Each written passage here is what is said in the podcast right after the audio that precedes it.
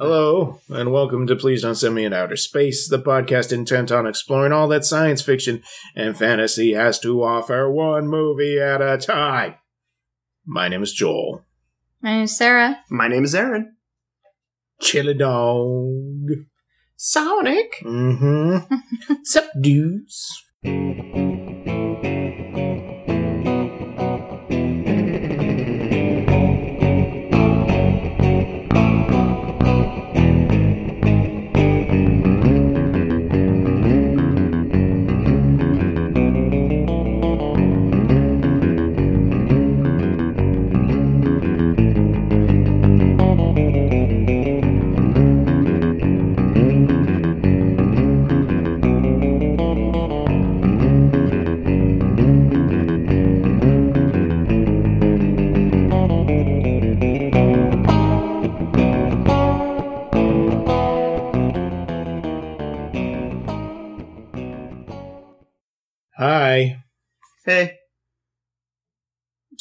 Watched a movie this week.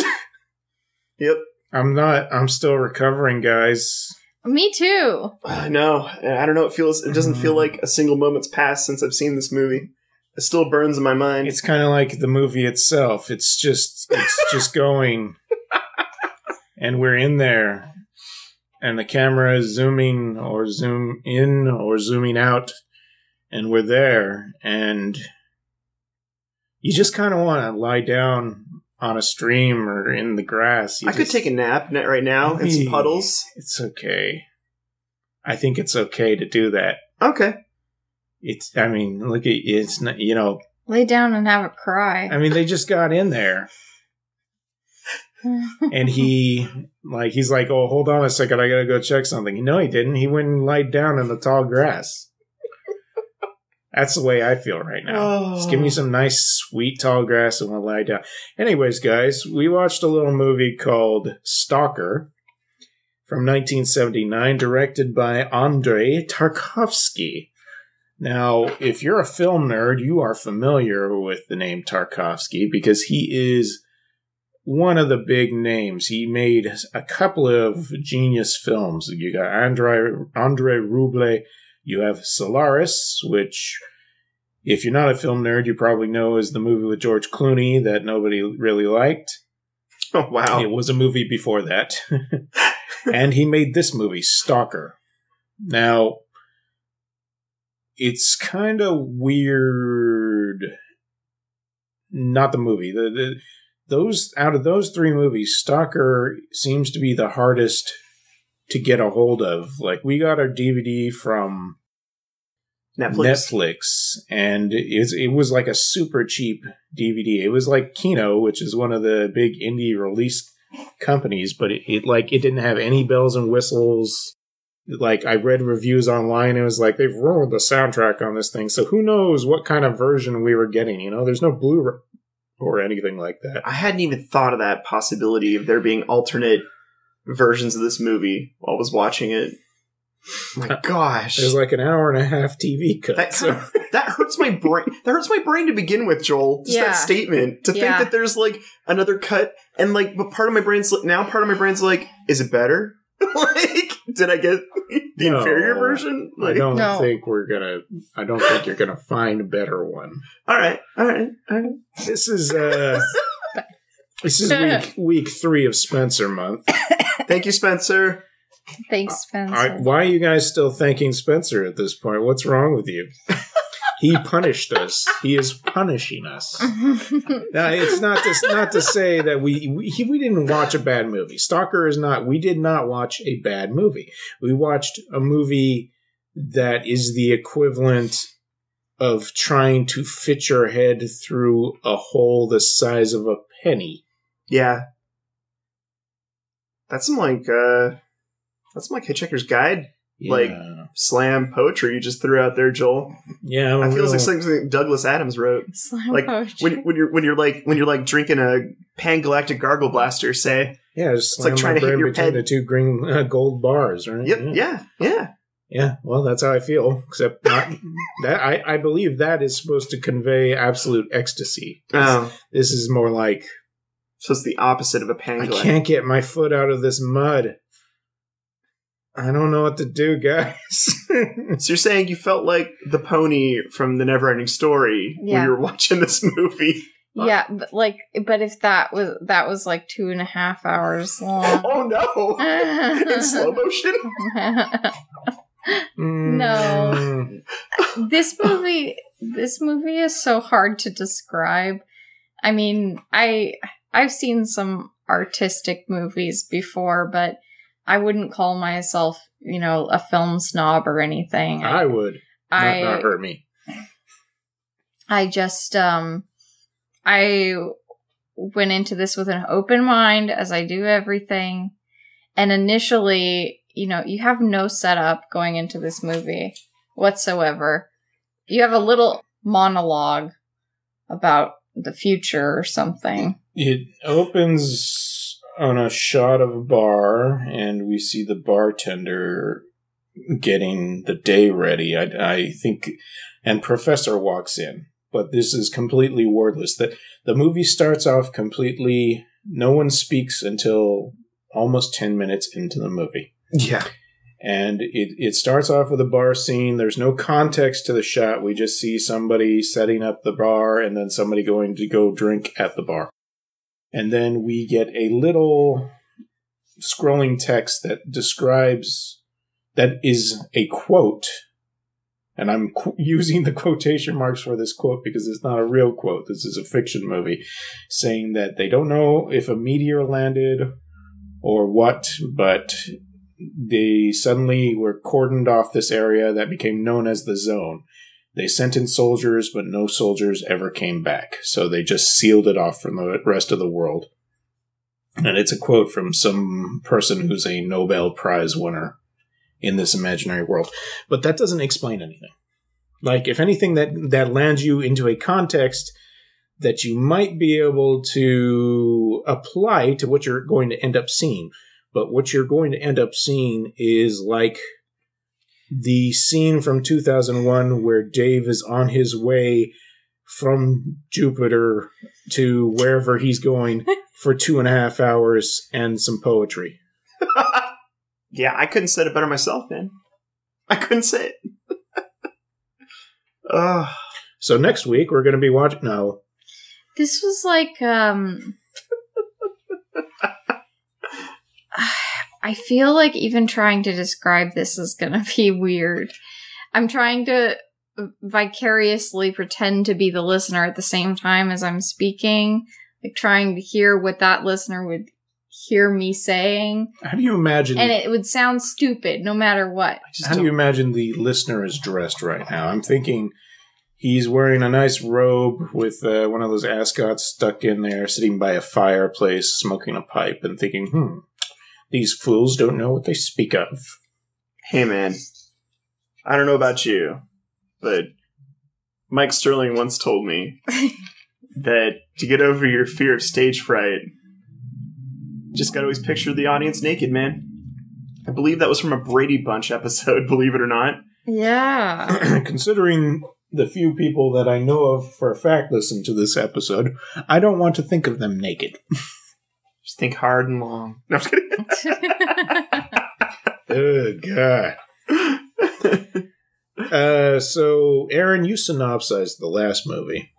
Did I? I am going to synopsize this movie. Sure. This is a movie about a mysterious area called the Zone, which is outside of a fictional Russian war zone area, like a DMZ, if you will.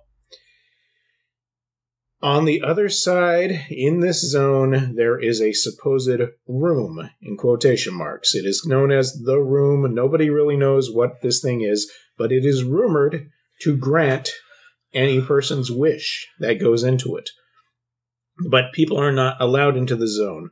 The only way to get into the zone is to hire a person known as a stalker to guide you into there. Once you are in there, the stalker has to lead you through what seems like a perfectly uh perfectly safe area which is actually filled with traps and dangers that only he is able to detect. And then the movie happens. Okay, that's it. yeah, we got it. hmm I, I, yeah, you put it best. You put it best. I think that's the best way that you can even create a linear path for this movie. Uh, yeah. There's no straight lines in this movie. No, no, but Like the, sen- the sentence no, the sentence you made is the most linear path that you can have for this movie. Um I I struggle as well. I I agree with Sarah, like I mean visually amazing. yeah, Visually amazing. it was I mean, it's an art film. a feast Obviously. for the eyes. Yeah, you're you're just drinking it in. The the there are pan across shots that go for ages Yeah. over abandoned properties that have been covered in water and have growth of plants and fish swimming in them and just amazingly lush visuals. But at the same time, I needed a stalker to get through this movie. Yeah, there's no co- there's no you can't make like like you said there is no there's no straight line. There is no story. If you wanted to make a story out of this, you could probably make like a 45 minute cut of just the parts where they actually go through the bits and not the parts where they're dreaming or philosophizing or philo- philosophi is that the word philosophizing? Is that even a word? Do I speak words anymore? Of course you do, man. Hello. Um I'm not gonna weigh in because I don't know, and I don't. I don't think I do. Chili dog. But I was saying there could be a 10 minute cut or even five that it shows the very crucial moments. I mean, obviously, I I think that there are going to be some people that would see this movie and be totally moved by it, and some people probably already have seen it and loved it. But um, No, I, re- I read some reviews of people that like when they saw it, it like changed them, like they made them burst into tears. And I've actually had those, you know, I've had those film experiences. Oh, sure, before, but sure. This wasn't it. Yeah, I've experienced art that's moved me like that before, but I honestly don't know how many times I've been moved to tears watching a movie that wasn't a drama that was uh sad, you know. I've been moved to tears because something really terrible happens in a movie before, but I don't know if I've ever been moved to tears just from how beautiful a movie was. Hmm. I've uh been moved to tears by art Absolutely. a Mark Rothko painting I saw in the Tate Modern. I I think there are some forms of art that you see that just speak to you in some way Oh, that absolutely. you can't really explain. Um, and maybe this is that for some people, but the first thing that came to mind when I was watching this was a long time ago. I was uh, going to college and I had some friends that were all taking a film class together and I was curious about film. So I looked at their syllabus. I looked at all the movies they were going to watch for the semester, and I decided I was going to watch them too. Mm. And Swimfan? no. Oh. And I, d- I just thought I could see this one being in there. I'm surprised it wasn't, and I'm surprised that, um, what? Aaron's laughing, but I No, I watched Swimfan with you, dude. yeah, you did. you yeah, we watched it. You weren't in the film class with me when I watched no, it. I thought. Uh, you know what? Maybe it's an alternate Earth. Don't worry about it. You're thinking of some other build, bearded gentleman you Must watched have it with. been. Must have been. Because my teacher made us watch it in film class as an example of film noir.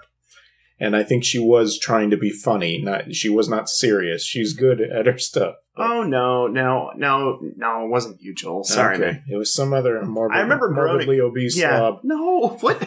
what? Oh my god, Jeez. Got him to agree. What? you're crazy. You you. Oh, This, it was, mo- it this wasn't movie has driven you mad, Joel. Oh, I'm sorry, Joel. It wasn't you. It was Baron Harkonnen. I always get you two mixed up. you both fly around and have your pimples squeezed by serpents. Oh my god. wow. Wow. Chili dog. Oh. So, um, So, what they make you watch, or what did you choose to watch? you know, there were a lot of ones that you hear about Citizen Kane, Mm-hmm. Brazil, hmm um, I don't even remember. I haven't seen Brazil. At first, I thought this might be like that when I had just like read a description of it, but I didn't I obviously did not know what I was in for. And I've seen movies that aren't very linear. It kind of reminded me of 2046 too, but 20, 2046 is more action packed compared to this. I was this thinking more of slow paced. I was thinking of In the Mood for Love, uh, In the or In the Mood Mood for for Love, Love, yeah. the way he does long shots and, and Yeah. stuff like that. But mm, that that movie had an effect on me. This this one had a different kind of effect on me. I when I saw the movie title, Stalker, I for some reason I thought maybe we are going to get into something kind of similar to like oh god, like the Logan's Run or something. Yeah. Like maybe this is some sort of uh, science fiction film where you know somebody's hunting somebody or something like that. yeah. And so when we were watching it, like I felt that the analytical part of my mind was just looking for these like high concept science fiction moments to happen. And maybe that was my one of one of my errors going into this movie was expecting there to be like I don't know something something to that aspect. And and so I feel I feel like I wish maybe I had I had gone into this movie with no expectation and maybe that's something that I need to work on in the future when we receive recommendations is you know I don't know. That was just me though. When I and, and I feel I feel that maybe that cheapened my experience with it. I don't know. No, I I don't don't blame you though, because when you're going into a movie, you don't know what you're gonna see, and then you're initially in this in this world that you're set up in, you have been told there's a different set of rules, you know, Hmm. and you're looking for what those what those ima- not imaginary those uh fictitious things that exist here. What do those things look like? And then this movie pulls a fast one on you and does absolutely nothing yeah um, to show you these magical or super scientific. I don't. I don't know what they are. Um, these these things that do not exist in our world that exist there are done in a very I would almost say mundane way. I I like understated sci-fi and that is something I appreciated about this, but I think I was expecting something more to happen at some point. It was like um just waiting for the other shoe to drop or something. I don't know. How did you feel? We could have gone through this entire movie without having it actually be a science fiction movie. It could have been the situation you were talking about where is it science fiction if it's revealed that this whole thing was in the person's head? right Except there is a reveal at the end which indicates that, oh, there is actually something going on. But we're in when we're in the zone, the only thing we have to rely on are the sounds and the visuals and what the stalker is telling us. And the stalker is is he as a person is just somebody who is composed of fear. It, it's like he is afraid every second that he's in the zone almost, which is funny because he also seems like he is more comfortable at home when he's there as opposed to in the DMZ zone out, you know, outside of the zone main.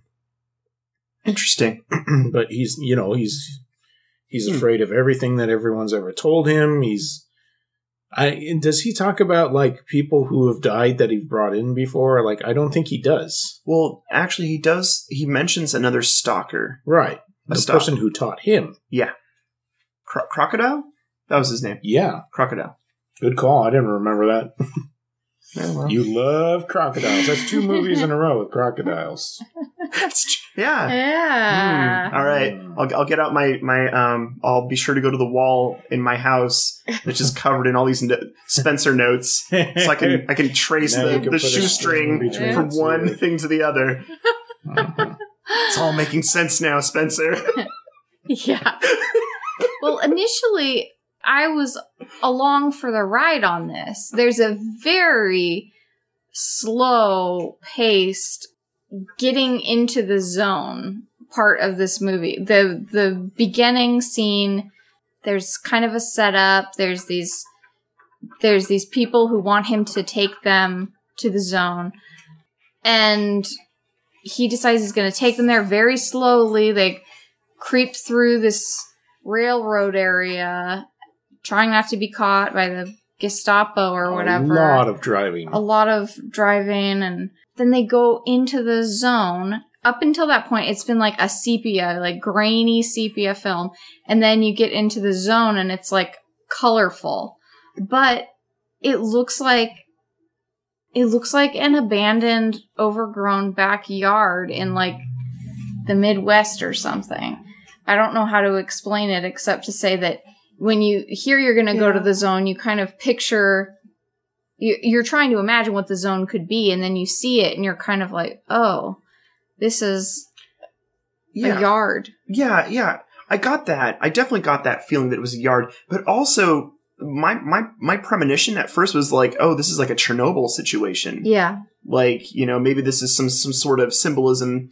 you know, to to to that whole uh, fiasco as well. And but I mean, I don't I don't exactly know the date as to when Chernobyl happened in relation to to this movie, I but looked into that stuff Uh-huh. and I listened to a couple of discussions about it, and people think that this movie was a premonition of what would happen or what happened in Chernobyl because Chernobyl happened like eight to ten years after this movie was released. you're kidding me. Nope. Okay. that's crazy But that is like the zone area is like how Chernobyl supposedly looks now. It's just overgrown and wild because no humans can go there. Well, I so heard- people think there's some kind of like psychic like vision in this that Uh, you know, it, it's just it just came off as very prosthetic. that's you know, that in- that's in, uh, the in bomb hindsight. reference too, you know. Yeah. yeah, yeah. I mean, that's that was pretty strong Bomb, symbolism. a That's meteor, who knows? Yeah. Yeah. that kind of makes me like it more knowing that Well, also, if you translate some of the Russian, it says, "Hey, you, person who's watching this, you're the best." So you should like that part too. That doesn't happen. Uh, There are four characters in this movie. And uh, I include a fourth one because uh, this other person ha- does have a, a pretty good monologue scene. I, I like what she did at the end. But so we've got the stalker. Yep. We've got the writer. Yep. The professor. Yep.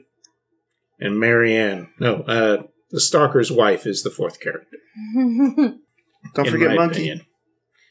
Well, Monkey is is just kind of a that I they're the stalker and the stalker's wife daughter. It, they call her Monkey, and I think you guys were all like, "Oh, why is she calling her Monkey?" Because she's you know they everyone's talking about how she might be a mutant or she's weird because she has to walk on crutches or something like that. I thought it was just a term of you know Endearment. endearment, yeah, like a nickname.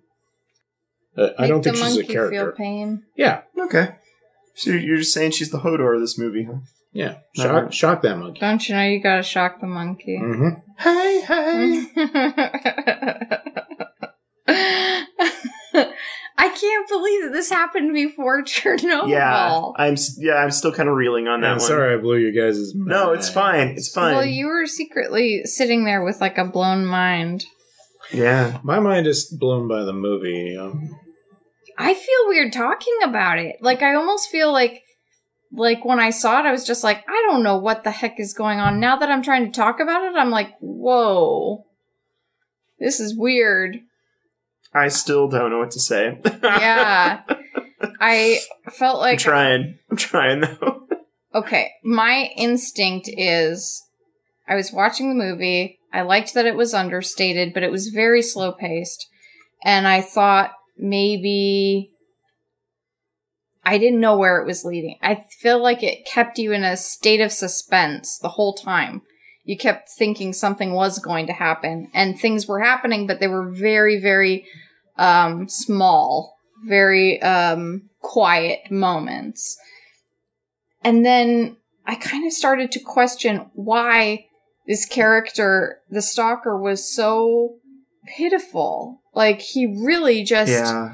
I started thinking, what if I was trying to follow somebody that was behaving in this way? Would I be able to learn something from them? Like, Yeah. would I, could they lead me somewhere? And why does he want to lead them somewhere? Right. And I started to kind of question his motives it seemed like he had a sense of pride in his job, even though that seemed kind of like a foggy picture at best of what his job actually was. Yep. And it seemed he he needed to lead people to this place that seemingly almost didn't even exist. Um, so then I kind of I kind of started to question whether or not there were some religious connotations interesting. because it seems like they might have been talking about believing in something and needing you know needing followers to believe in something and then Oh, true, true. I, I don't know Well, it was very faith based. You're right. That make that makes sense in, in in the sense that you know it was a path that that that again just wasn't straight. You know, he he continually he needed them to entirely trust on what the stalker was doing. yeah Right, like the like like he needed their entire trust, blind following yeah blind blindfully. yeah So and I you can't help but feel bad for him.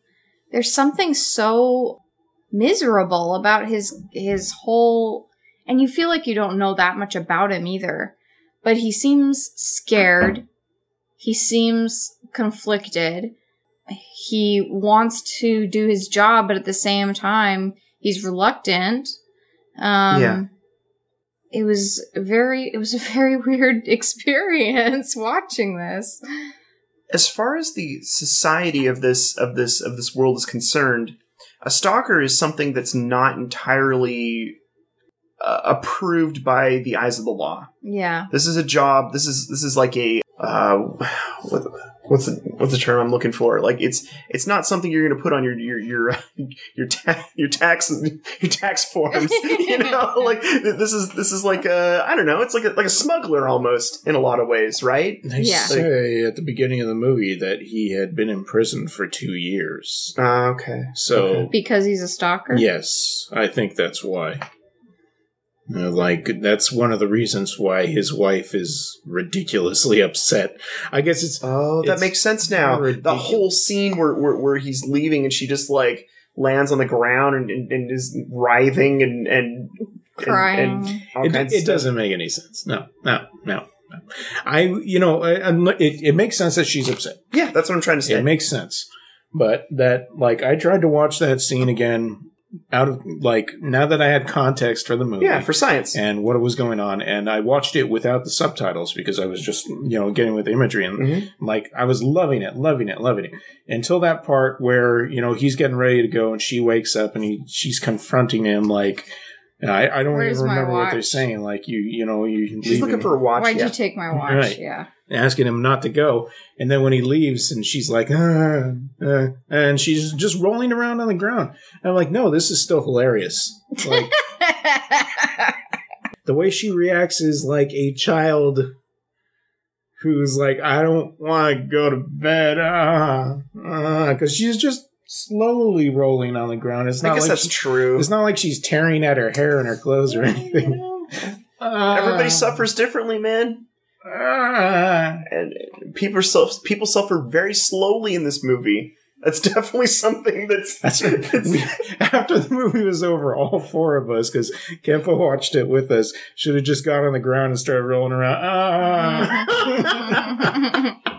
No, we need to get we need to get our, our, our see through nighty on as well though. and then lay on the ground together. Sounds good to me. You're forgetting you gotta you gotta do this proper, Joel. We all share a bed. Let's do this proper. that moment of the over the melodramatic sorrow she's going through reminded me of some Chinese movies that I've seen. Okay, I've watched some Chinese movies, and there's like a cliche that they're like tragedies. They're tra- you cannot you cannot have two people fall in love and live happily ever after. You can't have a story where the hero is you know But a li- little bit of context, you did live in China for a bit though, right? Yeah. A, little bit of your life, right? yeah Cool. I No, lived in Her life China was a when I was tragedy. younger. No, the the That's not what I'm trying that's not the not the proper context, Joel. yeah. My life is now a tragedy. We'll be soon. oh. yeah, so I've I've seen some Chinese movies and for some reason the the over the top sorrow in this movie and discomfort, misery, the dredge reminded me of some of the of the pain I've seen in the in the Chinese movies I've seen. Even the kung fu movies. I mean, I some of the movies I've seen it's just nobody gets a happily ever after. And um this movie I felt like I felt like they just he kept striving for something and the I don't know. I don't I, I somebody else say something. Oh no, it's okay. It's okay. Um, a moment that just popped up in my head in this film, like like Joel mentioned, when they got after after the whole sepia tone thing and the color thing happened, and they sent the the tram thing back, and they're just kind of like, so this is the zone, huh? You know, they're they're starting, you know. The writer and the the the and the um, Professor. professor, they're kind of they're kind of chit chatting for a little bit, and they get back together and they start doing their journey. Uh, and and there's a moment where the where oh, there's several moments, but the the first moment that that, that really struck me and that that I, I began to think like oh, oh wow I don't oh oh wow I don't know what to think now is when is when um is when the, the the writer decides to shove off on his own. He's like, you know what, I'm tired of this. You're throwing these handkerchiefs everywhere with little pieces of metal and bolts attached to them, and you're just whatever, man. I'm gonna find the room myself, you know. And he starts walking off. He, he kind of heads up to this like little cabin thing, and then, and then I don't know. There's a voice that's just like, "Don't go in!" like out of nowhere. And, and, he turns around and immediately accuses both the, the professor and uh, the stalker as being the man who, who shouted at them. They're, but they're like, nah, man, professor's already like in, he's like already in like two sandwiches or whatever, just chilling. And, and, the, and the stalker's just looking at him like, no, come back here, you know? Yeah. And that was kind of the moment where I was like, oh, so maybe there is actually something going on, you know? Yeah. Who knows? That's never explained though, where that voice came from. Came from the Yeah. director. Actually, you need a backup. What That makes more sense. Keep, keep it in the movie. What about the telephone line? Oh, yeah. Hello, Oh man. Is it me you're waiting for? Wait, what's that say? The song? Are you, are you thinking? Um, so no one's answering. Oh, that's on. Hey, we're I was thinking telephone line. Yeah. Hello, how are you? Have you been all right? And all these zony, zony, zony, zony, zony, zony nights. if you pick up that telephone. Yeah, I don't know. That would be amazing crossover. By the way. Okay, sorry. Yeah, uh, e, uh, ooh, ooh. Are you saying you don't understand the mysterious, like, why the phone started ringing? I'm gonna have to say it felt really convenient. It was They've been, they've, convenient. they've been they've been in the zone for how many days now? Like, well, I mean, it's described maybe time. time. Yeah, Yeah, who knows? who knows? It's it's kind of really flippin' convenient, and then it's also really flippin' convenient. The professor's like, "I found the lab," and they're literally there in the lab. like he's like, "I found it." like Oh, maybe it's maybe it's their innermost desire.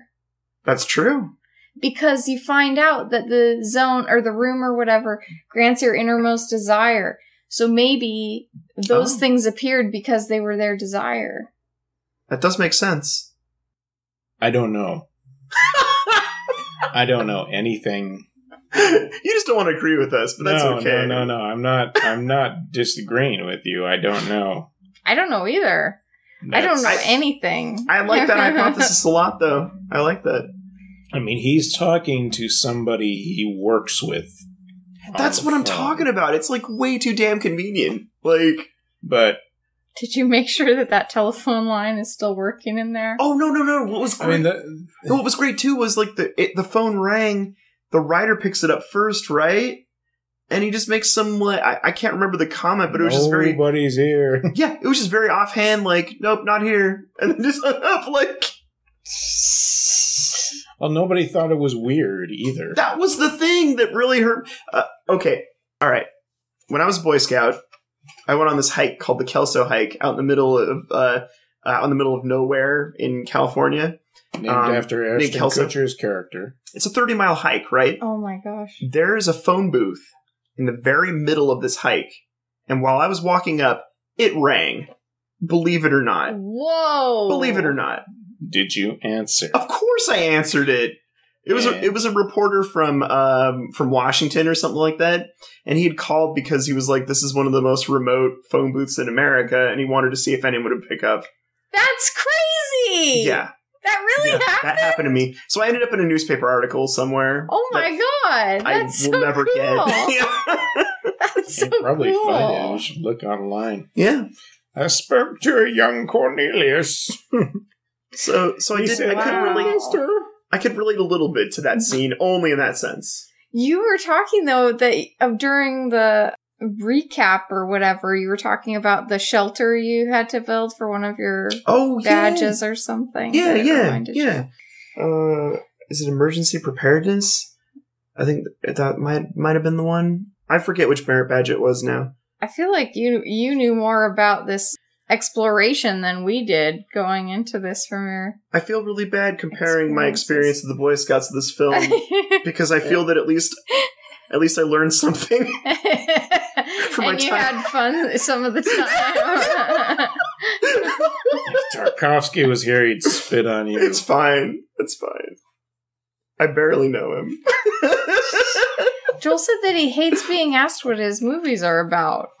Well, and- he, he did. He's been dead for a long time, but yeah. Hey Ted. so so he created art just to just for for fun, funsies. Like- he, I mean, so why I does anybody create art? Oh no, but no, I'm just trying to say like he had no specific agenda with his films. I'm It was sure just- he did, but I, maybe he's just one of those people that believe that the interpretation of the person who okay. experienced the art is more important than the artist's original intent. okay. Yeah. Well, that's a good moral of the story. I didn't get to put my two cents in when you guys were talking about religious stuff. You guys, you guys just don't care about my opinion when it comes to the religion thing. Next time, I whenever do. I say anything in this podcast, I will look at you and go, Joel, your opinion. because you From guys, now on. you guys skipped over me. I wasn't trying to skip over you. yeah, serious. So All right, Joel. Now that you brought it up, it made us both feel. it could be a metaphor. Awkward. The zone itself, this room with the answers, feels like it, it could be a metaphor for God. You go to the zone. You go to the zone looking for the answer to the question you're not supposed to know the answer to. You are supposed to have blind faith, and you continue to have blind faith in this person who says that they can show you the way, show you what you need to do in order to get the answer to the question, the capital T question. And at the end, you know, it's, you know, a spoiler for this movie, nobody goes into what the room is, as far as we know. I believe they're on the outs- outskirts of this room, and nobody goes into it because things sort of fall apart. There are other agendas. Like, it turns out the writer doesn't really, he doesn't really want what he said he originally wanted. He's got ulterior motives. I can't remember. I can't even remember what his ulterior motives are. But he becomes too scared of what might be his innermost desire, so he won't go in there. And then the professor, think about it, man of science. Of course, he wants to destroy God. Of course, he wants to destroy the answer. That makes sense. And he takes in, you know, he smuggles in a weapon in order to complete this, you know, to take care of that and it's it's so upsetting to the stalker because he's like i'm i'm not doing this for me. I i didn't take you on this journey for me. This i don't get anything out of this. You guys give me money but taking you here and showing you this wonderful thing is the only thing i want out of it. And it's like he is being so sincere when he's saying that. You you have to believe him i feel like. No, I actually agree with you. yeah. Uh, anyways that was what i was thinking. Yeah, Interesting. chili dogs I could see that. I uh I did see sort of a of him being like the prophet, and in that sense, it would be the prophet leading them to the room, which would be like a god or a um, ultimate truth, ultimate answer to the question. Yeah, you could definitely. I thought they were in the room. I'm pretty sure they were just outside of it when they were in that. There, that there was a moment where the writer was like about to walk into it, and he kind of went woo woo woo, yeah, like he was going to fall into it, and then he stepped back. yeah. That was it. Yeah, that was the room. They just kind of sat next to the door. It kind of glowed a little bit. Yeah, that's when that's Yeah. when uh, Goofy was pulling him away, so he didn't take in his explosive device when they were fighting. That was like they were right outside of it. There's like a bunch of vials and stuff in the puddles instead of Uh-huh. it just being puddles next to moss. This makes if it that sound if that helps, you know action-packed. which. This makes it sound action packed. There's a guy who almost fell into an open doorway, and there were bombs, and there. This is part of the thirty minute to forty five minute cut. Yeah, obviously. I'm glad that I saw this because I think that it was a movie worth experiencing, but I I have to say there are things I do not understand about it, and I uh, and I'm okay with that. I might find out. Apparently, some people think this was a psychic premonition for what was going to happen with Chernobyl. yeah, Um, crazy people, but some people do. No, I shouldn't say crazy people. Joel read something the other day about The Wizard of Oz. Somebody was comparing it to The Wizard of Oz in a review and saying that it was like the yellow brick road and That makes sense too. Yeah, and I see that, but I I saw the stalker more as like the Oz than like a Dorothy character if that was going to be. Well, now I just comparison. now I just keep thinking of him as Moses, like some sort of biblical prophet. That's what I was thinking it's too. very interesting. and he Walking through ends up desert. having this Yeah. special child too. Yeah, Um, That's true. So I was like, is that like a Joseph kind of a thing Oh, wow. or a Christ kind of a thing? I don't know. huh? But definitely something to ponder. But at the same time, it was, it was, there were some pretty miserable moments to get through watching. Yeah, yeah, there were. Man, so many puddles too. So I wrote some notes. And uh, most of these I understand. A normal human work, that's what his wife says. Like, you could get an actual job and not have to do this. So that, the zone, okay, you know, that's obviously a big thing. Windex, hello. Everything was dirty. I get some Windex. Uh, then my next note is I don't know what's going on. now, this is the one I don't remember why I wrote it down. I wrote down porcupine. oh, maybe that was actually the the the um the fella's name. The- Oh, Code wasn't name. crocodile? It wasn't crocodile. Okay. All right, I'll have to remove that shit. No, no, no, no, no. My theory. I think it was porcupine. That was actually the name of the stalker who trained him. Imagine in the tenth victim if instead of her getting launched into a pool with a crocodile, they were like, okay, she sits in this chair and it launches her into a pit full of porcupines. Sounds pretty deadly, dude. yeah. It'd be great though if she hadn't questioned that. Oh, pit of porcupines. Okay, hmm Pit of porcupine. pit of porcupines. And the only thing else I've got on here is uh, once again uh, wet bandits, just like in Space Raiders. I thought that the professor and the writer looked like the wet bandits. Oh my god. Oh my god. Have you guys seen that that meme yet? Not to totally derail it, but they're uh the the Predator versus Kevin from Home Alone. Oh, no. yeah. Meme. No, I haven't.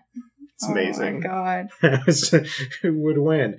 How long does Kevin have to prepare?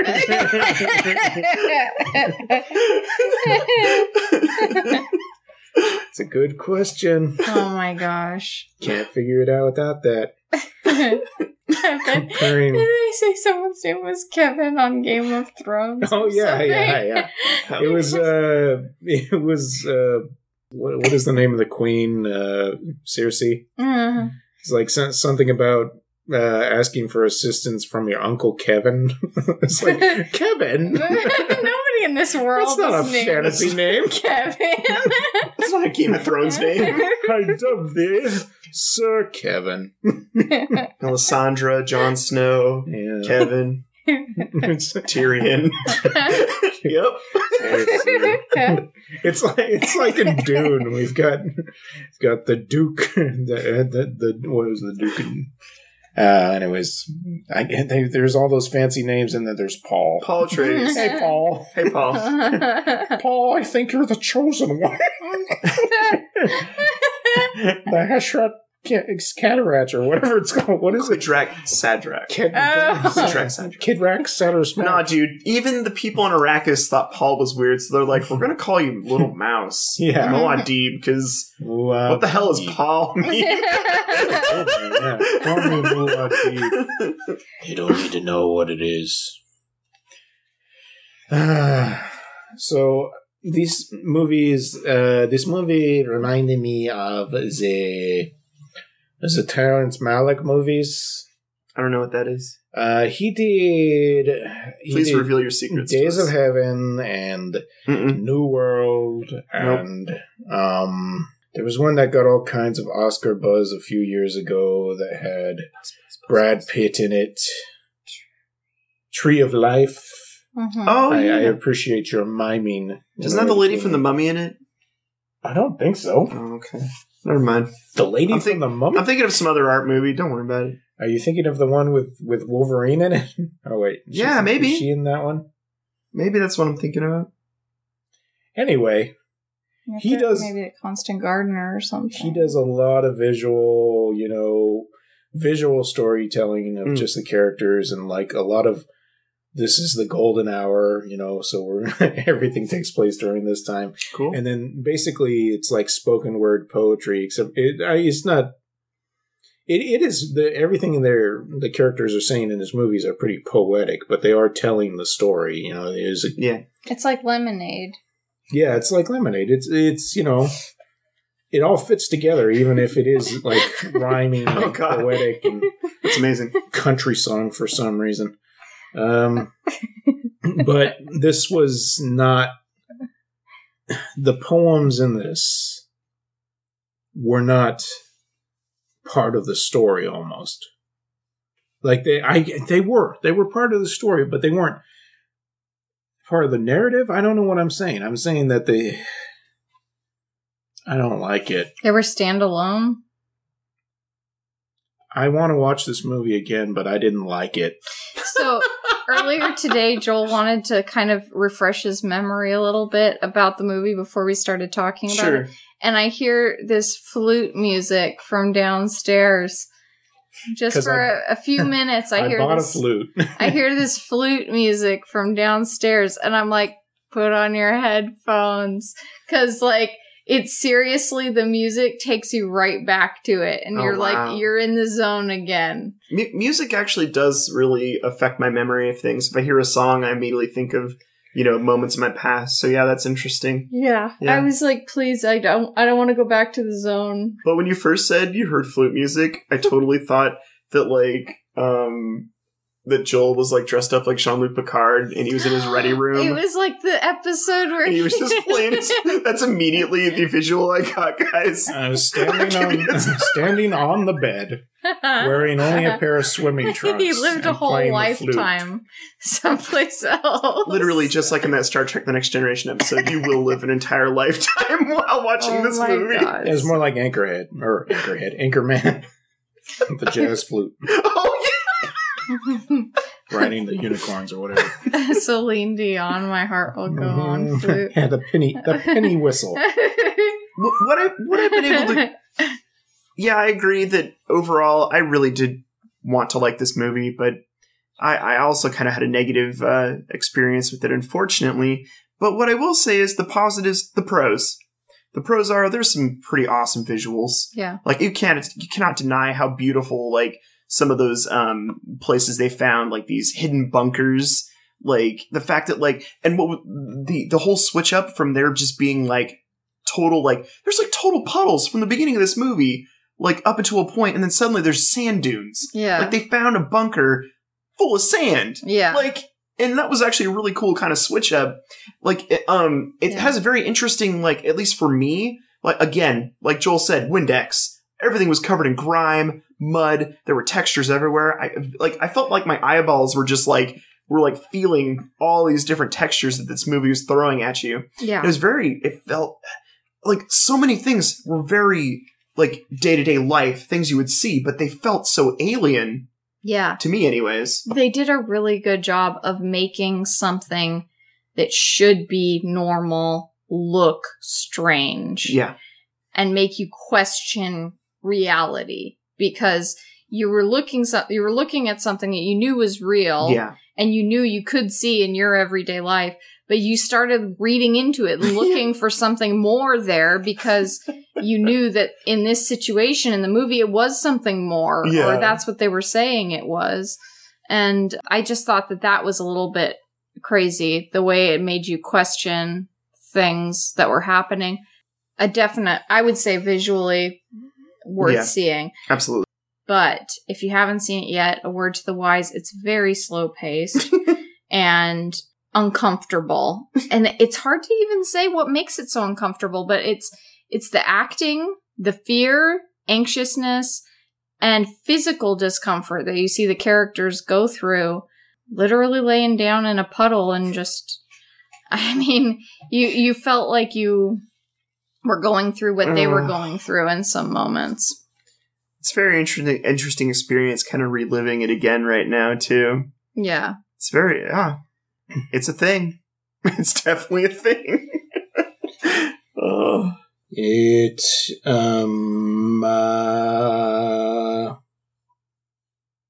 I'm trying to remember a specific movie it reminded me of, and I can't find it right now. Because you were talking about how puddles everywhere, and then all of a sudden they're in like sand dunes. Yeah. Like they they train you, you know, they go through like a full George Lucas almost, without the exception of a lava planet and maybe How funny. and a Snow Planet because it's like, yeah, they start out in that demilitarized zone and then they're in the green fields and they have to navigate like water a bunch of times. And at a certain point, they're in like a series of underground pipes, like tunnel pipe things. That's the one I was trying to remember. There is a World War II movie that I watched where these people were trying to escape from the Nazis, I believe, and they were just navigating these underground tunnels trying to survive, and it was really Yeah. harrowing and, and upsetting, but like a, a fantastic movie. And I wish I could remember what it was called. But that, that part kind of reminded me of that. There were so many parts Yeah. where we up until a certain point where we were like I at least I felt like I was afraid something was going to happen because I kept being told that something bad is going to happen. Yeah. And there are a couple of times where they uh, the people go against what the stalker says, and you're like, "Oh, I know something bad is going to happen." You know, when he's approaching the room without taking the special path, it's like something bad's going to happen. No. Uh, later, there the professor is really upset because he forgot his bag, and he goes back, and he's like, "You're going to die if you go back." And I'm like, I'm absolutely positive the pref- either the professor is just not going to be there, or they're going to find his body or something. No, they find him. He's he's got his bag. He's eating some delicious sandwiches. it's but hmm, the, little the beanie ten, you know a by little the anticlimactic in that way. yeah by the time they got out of the tunnels, I was just like, you can't do this to me anymore. I'm not going to be scared for these guys. There was a lot of checks that were written for some danger, and none of them were cashed. Yeah, I mean, you did kind of question if the guy was mentally ill at one point because, like, when he comes back, he's talking about what? What is he talking about when he gets back home? About how he needs to take them there, and he still needs to take people, and I don't, he's just he's just He's really shell-shocked. Yeah, from Yeah. nothing. that they didn't get to do what he took them there to do, and Well, that they His didn't purpose is for them to see the room, and they didn't. They didn't do that. and that Yeah. they wanted to So he led them there. destroy yeah, the, yeah. what he loved. Yeah. And the wife is like, Why don't you take me there? I want to go. And he's like, You can never go. Just all of a sudden, like, why? I read about this, and I have to agree with.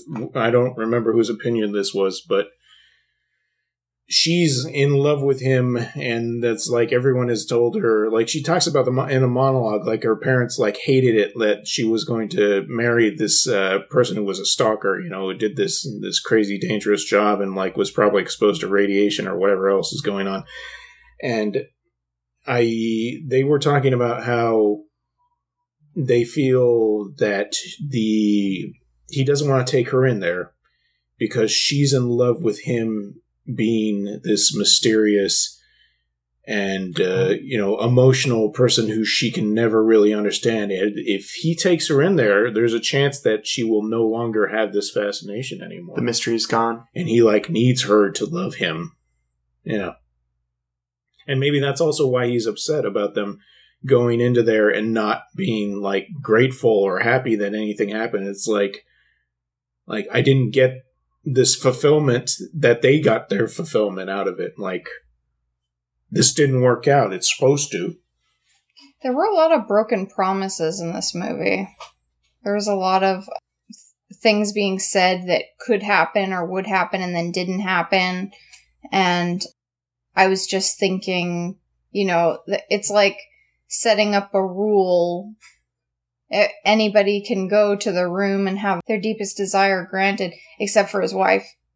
Like, what? Like, what? Yeah, why can't she get her desires fulfilled? Yeah. I guess I, I every time they took great lengths to explain something and why it needed to be the way it was, there was ob- there was always some catch, and I felt like that was just another thing at the end when he was like, "You can't go there." Like, okay, I thought that he was concerned for her Hmm, interesting. because he doesn't control what it is that they want. He just leads them there, and he didn't want anything bad to happen to That's her. that's what I was thinking was Yeah. my my perception was that it was concerned because he even stated to those guys like some people don't even make it this far sometimes. Yeah. Like And I'm Yeah. trying to picture what that looked Yeah. like. yeah. Okay, they don't even make it Yeah. this far. Where are, are there? Are do they turn into bodies? Do they disappear? Like, Well, I I was thinking about it. I was thinking about it while we were watching the movie and when he start there was a moment where the writer like pulls a gun basically. mhm. i and- forgot about that and and you know that was one of the things that one of the rules that he specifically stated was you know you couldn't really bring anything like or I don't know if he did or not, but he made it sound like that was something that was on the contraband list. Mhm. And you know when he took it away, like part of me was like, my God, is he just kind of leading these guys to a room where he's going to kill them? Yeah. That was that was uh, that was one of my and, so that was kind of the, one of the other things too is because I was, I was like like at first when the movie began, he seemed very like in control of the situation. He had a jeep. You know, Yeah. drove them these these different places. You know, he seemed like he, he had was an agenda. Yeah, yeah. and then, but then, as soon as they got they got in there, he slowly went from this kind of like stone faced, like you know, I'm going to lead you here, to being very emotional. You know, everything was, and and and that's when I was like, oh my god, he's going to kill them. Like he's just kind of slowly losing it. he's Yeah. just he's taking them out in the middle of the woods. and He's going to off them. Yeah. that's what I thought was going to happen. it was weird. yeah. mm-hmm. So it was, it was it was a trip, man. That movie was a trip. i don't even know who i would recommend this to I feel like if I'm hanging out with a bunch of other film students and it's like, oh, you haven't seen Stalker? Yeah, we should watch it. Then that's the situation. But I wouldn't wouldn't recommend it to any of my friends. Like uh, my film friends are in this room, with the exception of Jose. You know, I'll recommend it to Jose, and it'll be like, yeah, I don't know, man. that's, that's about it. Well, part part of me is trying to like identify on what Netflix um um uh, string of of like minor genres this film would be under. Like you know how like how there's like like insanely long and descriptive genres on Netflix, like Like you know that's what it would be under insanely long and descriptive cerebral cerebral dark. cerebral dark science fiction. With, You a, know. with a strong male lead. Yeah, who enjoys polka dots? I don't know. Like I'm trying to think, of, like, and and mind bending, yeah, mind bending, mind bending cerebral, uh, adventure, uh, just with I, a strong male lead I just remember in a dramatic backdrop. in a dystopian future. foreign language. yeah. oh, very well. Touche, Joel. Touche. I just remembered the best part of the movie, and uh, it's because you were talking about this description, and I was thinking, oh, at least they can put on the movie in, in on that website. Does the dog die? Oh, That the dog does not die, and I was like, oh yeah, he like adopts that dog at the end. Yep. That's nice.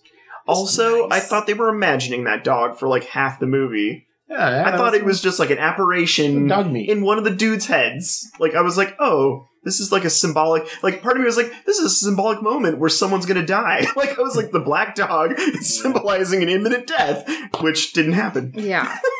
Maybe if there is some sort of otherworldly being, whether celestial or just uh, alien, that rules over that area, maybe he was also concerned with the stalker not not getting to fulfill the needs of these people and was like, well, here's a gift, and I hope this tides you over until the next time you can come in. Interesting. But I don't know. Well, he was so distraught at the end of the movie too. Like not even taking his like daughter down to like the, the lake didn't even like that did nothing. You know, his mind was still constantly on the fact that his purpose wasn't met, you know. Yeah. Damn. He had a need to fulfill his own his own mission and he and I and I don't understand why it was so important. Yeah. I really don't. Um It's not for us mortals. Yeah, I feel like I I should have gained more from watching this movie than I actually I I feel like I'm missing something. But I, I don't know. Our discussion makes me feel like I feel like I, I, I took away more than I expected. yeah, I guess me too. Because when I was watching this movie, the entire time I was just like, nope, not getting it. Like I think I even just shouted out. Like, at one point, I was just like, Spencer, and like put my fist towards the heaven, shaking it. I shall get revenge upon thee. I was going to watch this movie eventually because I, you know, I use that Letterboxd site a lot. Mhm. And it's if what I'll do is I'll go to a category like science fiction genre and I'll organize it by uh, most highly rated and then look at which movies are that I haven't seen that are the most highly rated. And this was like next on the list. It's like number like probably like number four or seven, like out of the top ten. So I was like, oh, I gotta watch this Stalker movie this eventually. is one of the best rated movies on Letterboxd. science fiction, at least. Yeah, best rated science fiction movies. What about Rotten Tomatoes? Uh, they Hurts my they brain. they didn't exist back then. I don't I don't look at Rotten Tomatoes for opinions, so I don't know. You don't? No, That's okay. I, I kind of only use it once in a while, anyways. I actually don't read much. Tiger opinion, looks but at it. I think that's our cue. Yep. Thomas needs some wet food. I think we're all exhausted. Tiger wants to go to the zone. You must have go to the delicious tuna zone. It's been an interesting reliving this movie Yeah. kind of shared experience we just had. Yeah. Yeah, I am going to rewatch this movie eventually. I give it my entire attention, and it had my entire attention. It wasn't like I was ignoring it at any point or anything like that. But I just, I don't know. I it was a rewatch for me at least. That doesn't necessarily mean I'm going to decide that this is a movie that I really, really like or anything like that. But it is a movie that I feel is worth invested in, investing time in. I will watch this movie again as well. The bar was set pretty low with parts per billion, which I'll, which I'll probably never watch again. come on. Um, so this was better than parts per billion. Absolutely. Was it better than hardware? No. Ah, I agree. Listen, I've, I've rewatched Hardware like twice since Yeah. we watched it for the Oh, podcast. So totally. Totally. I don't know what that says about me and you. Maybe we're just gluttons for punishment, Joel. I, I, don't that, know. That was what I was well, what I wanted. That's what I got. That is what I wanted. oh, oh, clever, clever. I'm glad you threw some slam poetry in there, man. Sarah, what do you say about the movie? Do you want to tell people to watch it? Do you want to watch it again yourself ever? I don't know if I ever want to watch it again. And I was trying to think of anybody who I know who would want to see this. And I don't know. I feel like it's the kind of movie that I I have some friends I haven't seen in a long time that I might bring it up to them and they'll be like, "Oh my god, you saw that crazy movie too?" Like, what the heck? And they were in the puddles and they were in the sand and the I feel like I feel like there has to be a couple of my friends that have seen this before. I thought you were going to say there are a couple of people I haven't seen in a long time, and I'd really like to pull a trick on them. hey, watch this movie. It's it's science fiction. All right, Spencer. Well, there's one more movie in in uh, Spencer month, and that is a movie called The Gladiators from 1970. Uh, he's given us all foreign language movies, basically. With the exce- what was the first movie we watched with him? Silent Running was the exception, but all these other ones have been in a different language. I don't know anything about the Gladiators. I'm not looking into it. I will say it is a crisp 91 minutes long, though, as opposed to over two hours. So, you look forward to that. He's merciful then, Spencer. Yes. Thank you, Spencer. Um, lessons. Lessons? Lessons. I don't want to. Do you want to get a lesson from this movie? I don't think I. I don't think I'm going to ask. Uh, here, if you want to think about a lesson while I'm doing this, I am going to look up. Did we want to talk about some very blatant sci-fi elements in this movie real quick? Sure. The only blatant scene at the end there. Sure. So like movie kind of ends with uh, a scene where Monkey, uh, someone who's mostly talked about, rarely seen in this movie, and she's just kind of chilling, I guess, in somebody's kitchen. Uh, it's not really described whose. I'm assuming it's their kitchen. It's their kitchen. and she's reading a book. She kind of puts the book down and kind of stares at some glasses for a little while. One, one I think has some like whiskey or something in it, and then there's like a couple empty ones. And she just kind of stares at them for a while, and they start moving. Mind bullets. You want to see an example of this in a modern day environment? That's you, telekinesis, You watch Kyle. that uh, Madonna music video. What was it? Bedtime stories. Bedtime. Which, okay, bedtime stories. We watched that because we heard that it referenced this movie. Oh, for reals? Yeah, and it does. There's like a moment that is like oh, that's fully really referencing cool. this movie, and I'm sitting here thinking, okay, I knew What a this song. trip! I knew this Madonna song when I was younger, and now listening to it, it is a total Bjork sounding song. Like it's like Madonna heard Bjork What? and was like, "I'm gonna write a song like that." What? Yeah. So re-listen oh, I to the never- song. Okay, okay. Watch the video for bedtime stories, and see if you don't hear any Bjorkish kind of lyrics, and That's see the insanity. reference to this movie in there. Okay, Yeah. okay, Pretty weird. okay. Yeah, I'm not very music literate, and even I was thinking this is like Bjork. So that tells you something. it's a Bjork song in her set list. That's so crazy. I, and I, by that, I don't mean Bjork wrote it. It just sounds like Madonna wrote a Bjorkish Oh, yeah. song. She was just trying. Yeah. So if you want to email us any crazy, crazy, awesome suggestions, we we would love to hear from anybody. Our email address is please don't podcast at gmail.com. Uh, if you are a big fan of our podcast, just kidding. If you're a mild fan, if you you know if you only casually like this podcast, please subscribe to us on iTunes, Stitcher, SoundCloud, or the podcast catcher of your choice. Give us a like on Facebook. Our Facebook page is facebook.com slash pdsmios. We put up a lot of other, or not a lot. I mean, we, we post more than once a week on there, you know, different photos, uh, other things that we like. We'd love to get some uh, opinions on there. If you have suggestions, you can put it on the page too.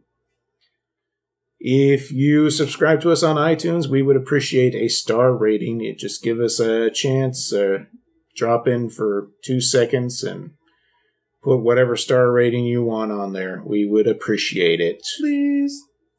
So, yeah, did you guys want to do lessons? Because frankly, Oh, it's so agonizing for you, Joel. I understand. No, it's- it's I'm okay. trying. I I'm mean- trying to. Oh man, I don't. I think we have to. I guess. I mean, it's our thing. Well, Yeah. So, Sarah, When in doubt, uh, tie a bandage to a nut and throw it into the middle of nowhere. oh, truer words have never been spoken. oh man. Thomas, is that your lesson? I guess um, if you're a security guard and you're just like guarding the one entrance to the zone, watch out for oncoming jeeps. I guess. Yeah. That's the lamest No. the story I've ever given. No. well, it just seems like they're not doing a really good job. You know, like Of blocking. that's all I'm gonna say on that one. Yeah. My lesson is if you're going to smuggle booze into the zone, you're going to have to do it in at least like three or four different ways because that stalker, he's always looking to get rid of your booze, and trust me, you're going to need it. Oh man, I'm going to have some booze right now. We'll see you next week, folks. Have a good one. Bye. Bye. Adios. Cinco de Mayo. That's our word. Cinco de Mayo. That's our word. Oh, okay. mm.